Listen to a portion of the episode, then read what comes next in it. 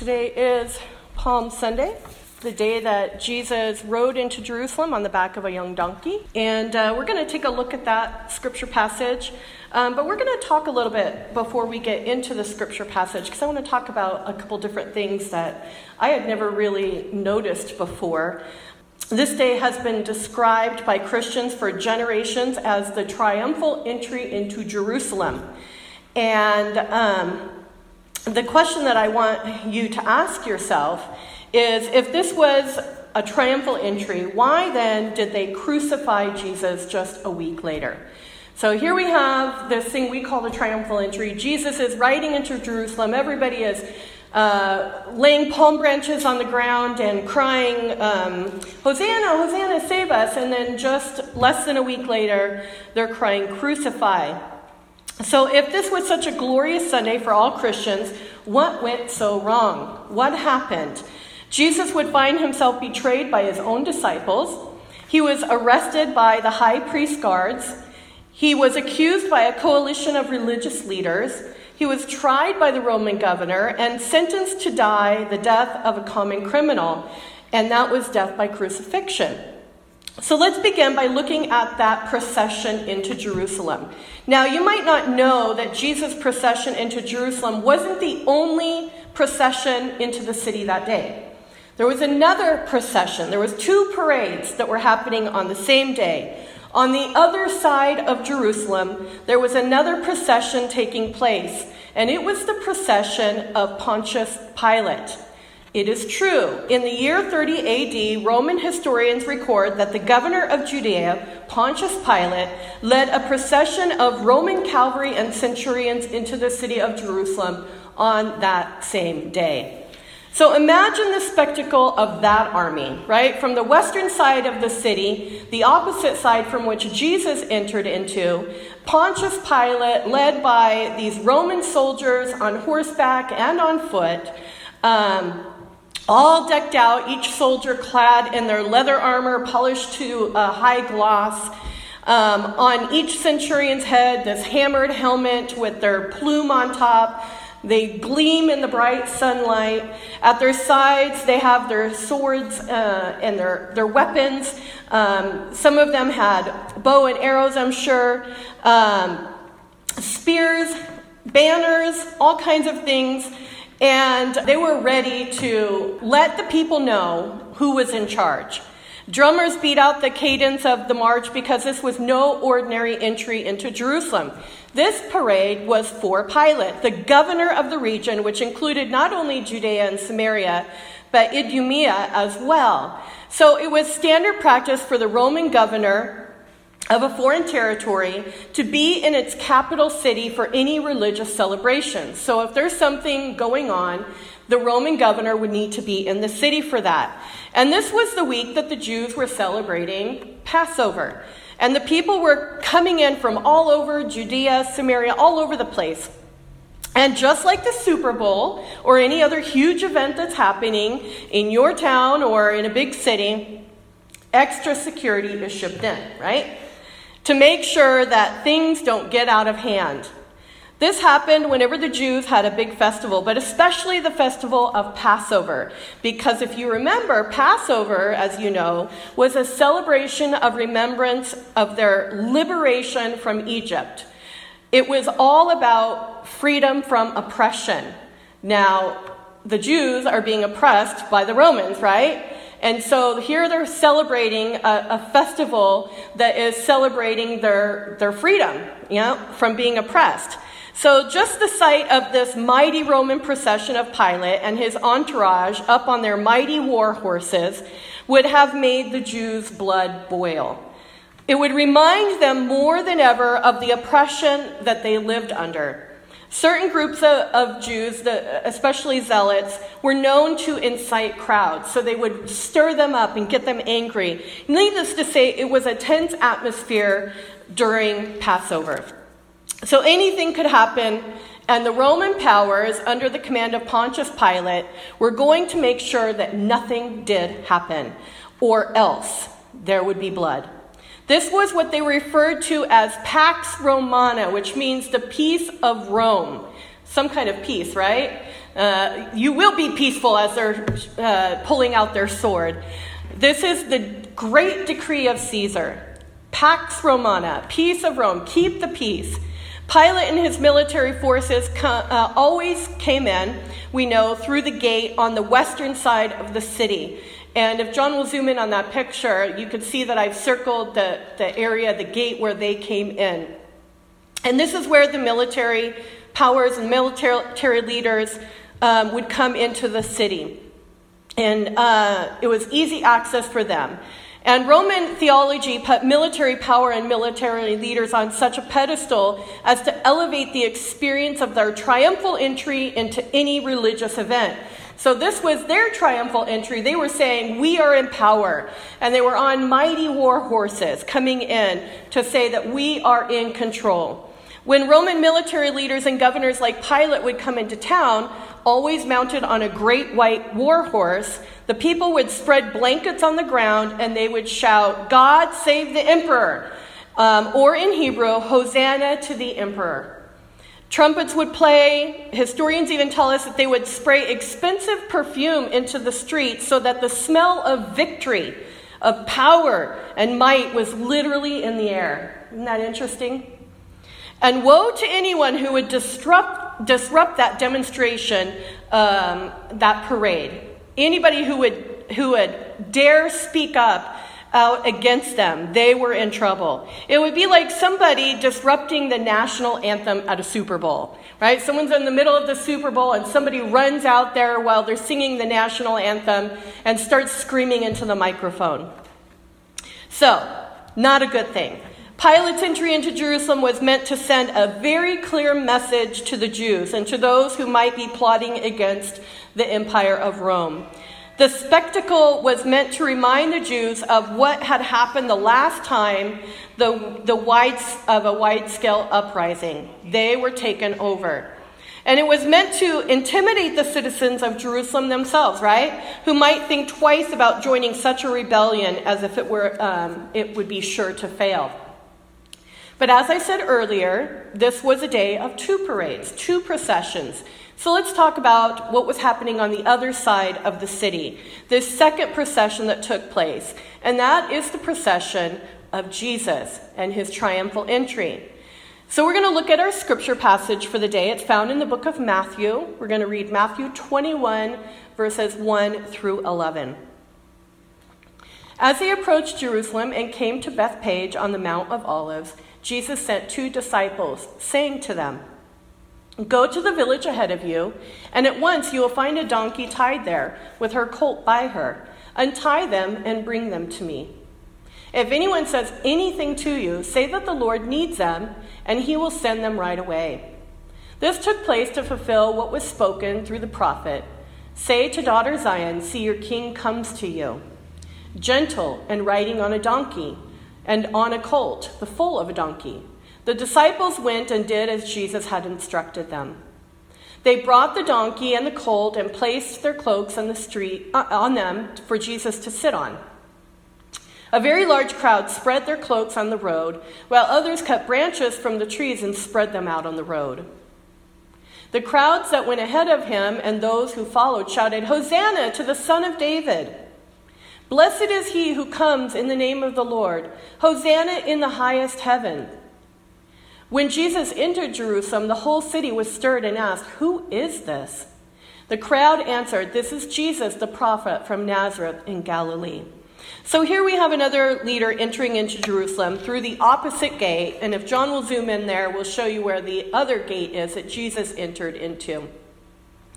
Jesus entered Jerusalem through the eastern side of the city. He was coming in from Bethphage, where the Mount of Olives is located just east of Jerusalem. So the thing couldn't be, the, the timing couldn't be more per- perfect than Jesus coming in. I have a feeling he worked it out that way, right? Jesus riding in through one gate as Pilate is riding in through another on the opposite side of Jerusalem. What a difference between the two processions. Jesus riding in on a donkey, and Pilate riding in on a war horse. Yes, Jesus actually interrupted the national anthem. the Palm Sunday parade that we study and reflect on at the beginning of Holy Week is a political demonstration that really mocks all the trust that the Romans have in their system of war. It makes a mockery of Rome's peace by force, of their mighty horses, of their legions of troops. It's not pax or peace at all that Rome offers, it's peace through force, right? You will be peaceful. What a contrast between Rome's peace by force and Jesus' peaceful entry into Jerusalem. No wonder it says in verse 9 that the people were stirred up. I find that interesting. The Greek word here is uh, a, which is where we get our word seismic, which relates, of course, to the earth shaking and quaking, right? So they were stirred up, they were shaking. Jesus hadn't been stirred up, or, or Jerusalem had not been stirred up like this in the book of Matthew since the birth of Christ. The last time that it said that people were stirred up in this seismic way was at the birth of Christ. After Jesus was born and the wise men came to visit Herod, there's this curious line in Matthew's gospel that says this Herod was shaken, stirred up, and all Jerusalem with him. But our Lord riding in on the back of a donkey certainly didn't give the appearance of him being a contender for Pilate, right? Here we have Pilate with his mighty war horses, sitting on a white stallion with soldiers surrounding him. And then we have Jesus. If you think about it kind of in a, in a boxing match type thing, you have like coming in from the west, riding in on a white stallion and surrounded by thousands of pounds of military might, we have Pontius the pious Pilate, right? Then, coming in from the east, riding on a lowly donkey and surrounded by palm branches and terrified people, we have gentle Jesus, meek and mild. Let's get ready to rumble, right? it doesn't really seem like there's a competition there.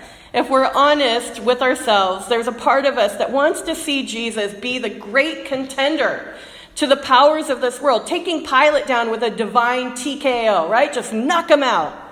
In fact, that's exactly what the Jews wanted Jesus to do knock him out, Jesus. Knock him off his war horse.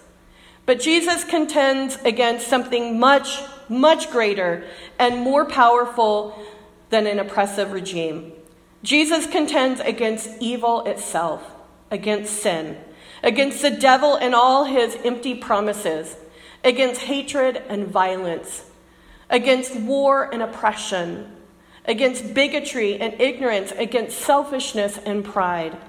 Jesus, in his humble and yet powerful ride into town, mounted on a goofy donkey, is contending against death itself. The irony here is palpable, right? That Christ would take on powers much greater than Pilate and the authorities. Seated on a donkey, adorned later with thorns and lashings, and Friday hanging from a cross. If Pilate's procession was meant to show of military might and strength, Jesus' procession was meant to show exactly the opposite. Both Matthew and Mark, they record Jesus' own words as he instructs his disciples to go into the city and find a donkey tied up. They are to ask the owner if they may use the donkey, and they are to say that the Lord needs them. Then Jesus quotes from Zechariah, the ninth chapter.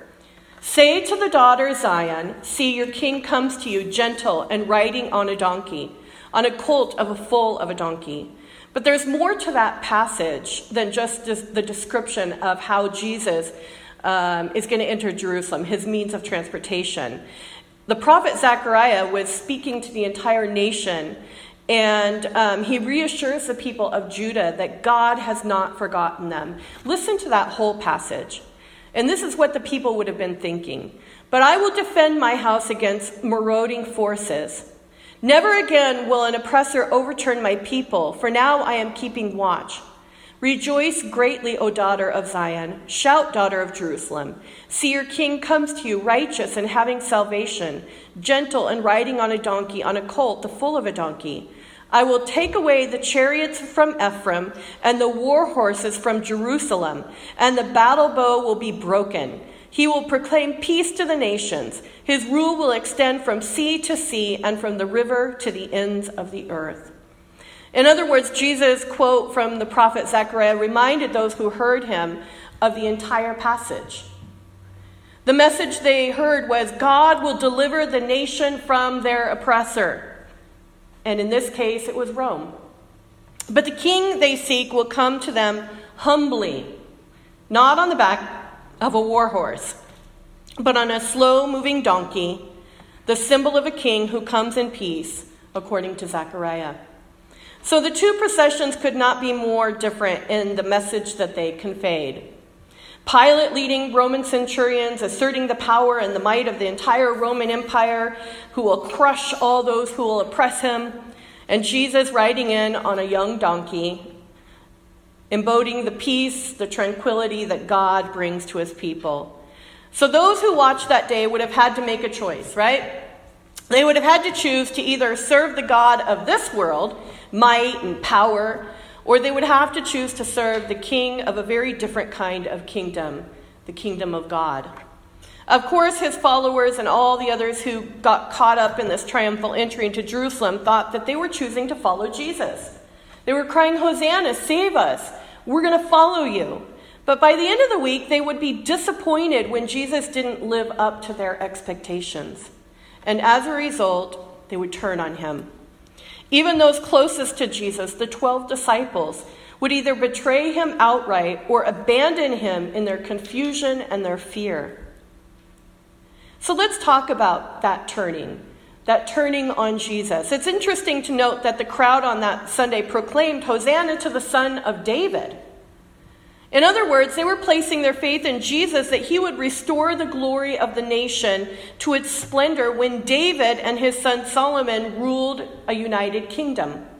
And that's what the Jews wanted, after all to be ruled by a man like David, a man so committed to God that the Old Testament prophets had proclaimed that the coming Messiah would sit on the throne of his father David. The Messiah would bring back the glory of Israel this is what their hopes were. He would, ri- he would rid the nation of all their oppressors.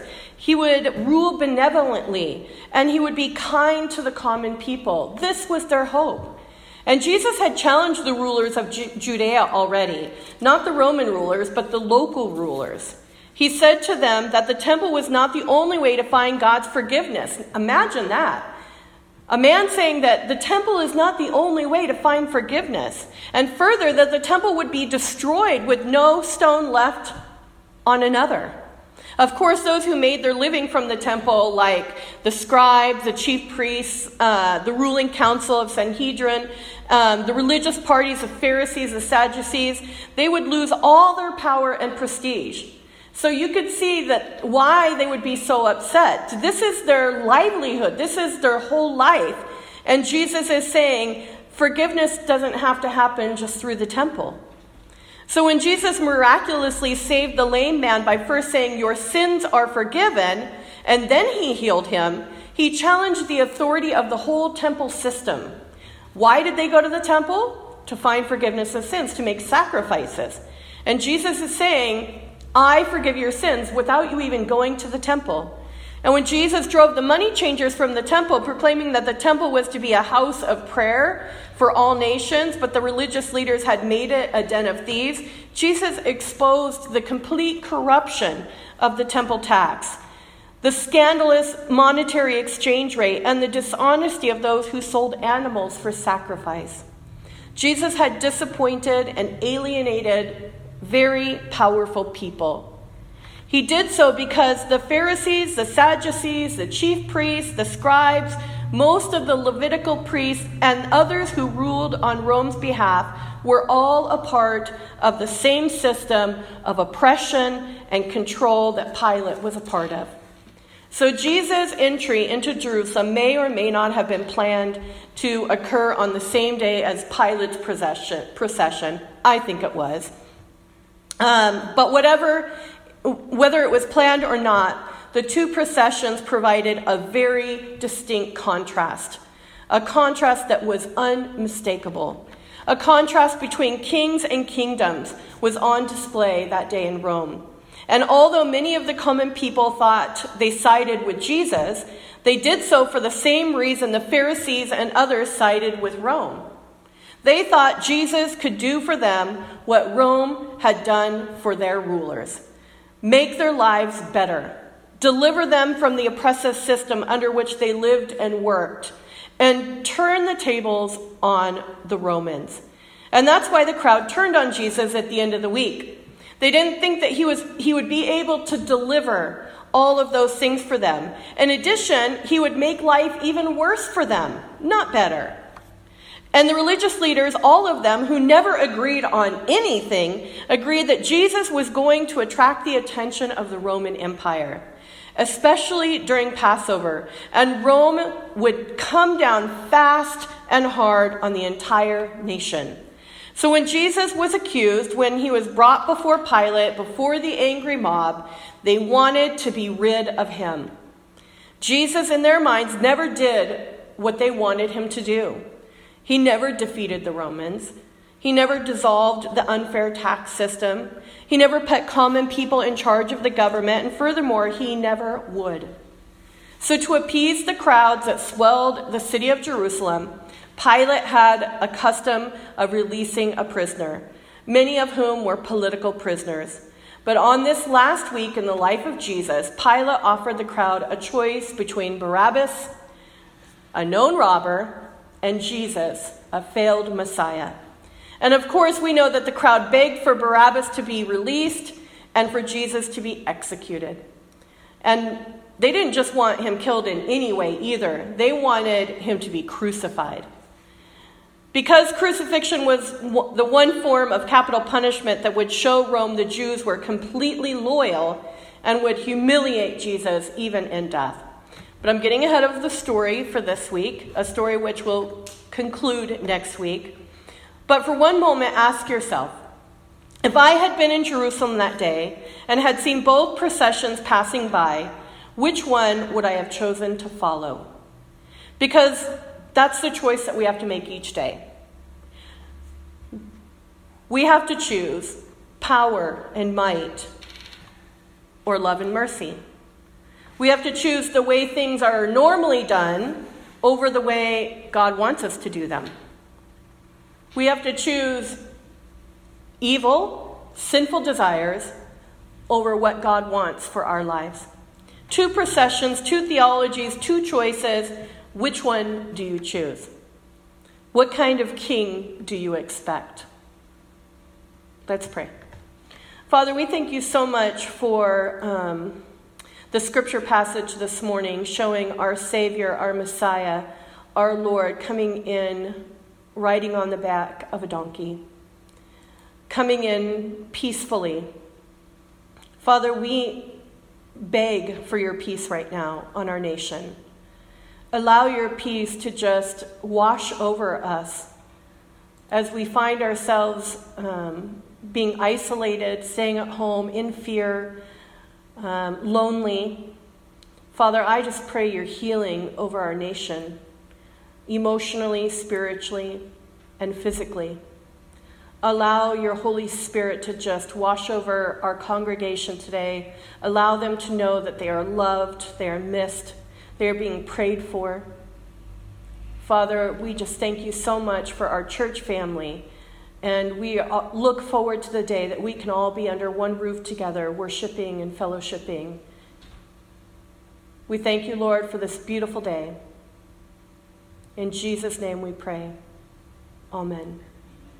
All right, any comments, questions, or concerns that have come in? Uh, a lot of people have, have chosen the love and mercy option. Sandy. Okay, Sandy says she chooses love and mercy. So does Jeannie. I choose love and mercy. Good, Jeannie. Good job. What about Frank, Jeannie? What does he choose? Katie says love, mercy, and him. Oh, Katie says love, mercy, and Jesus. And so does my mom. Mary says that too. Um, Nancy was surprised as I was that there was two parades. Yes. So Nancy was surprised as well as Jessica that there was two parades that happened on that day. And they were on different sides of the city, and I don't know if they were simultaneously, but they both happened on that day. And uh, there's a possibility that you could have seen both of them depending on what time of day they happened. Angelique was ugly crying during worship. Oh, Angelique was ugly crying during worship. So that I take it they could hear it then. okay, good.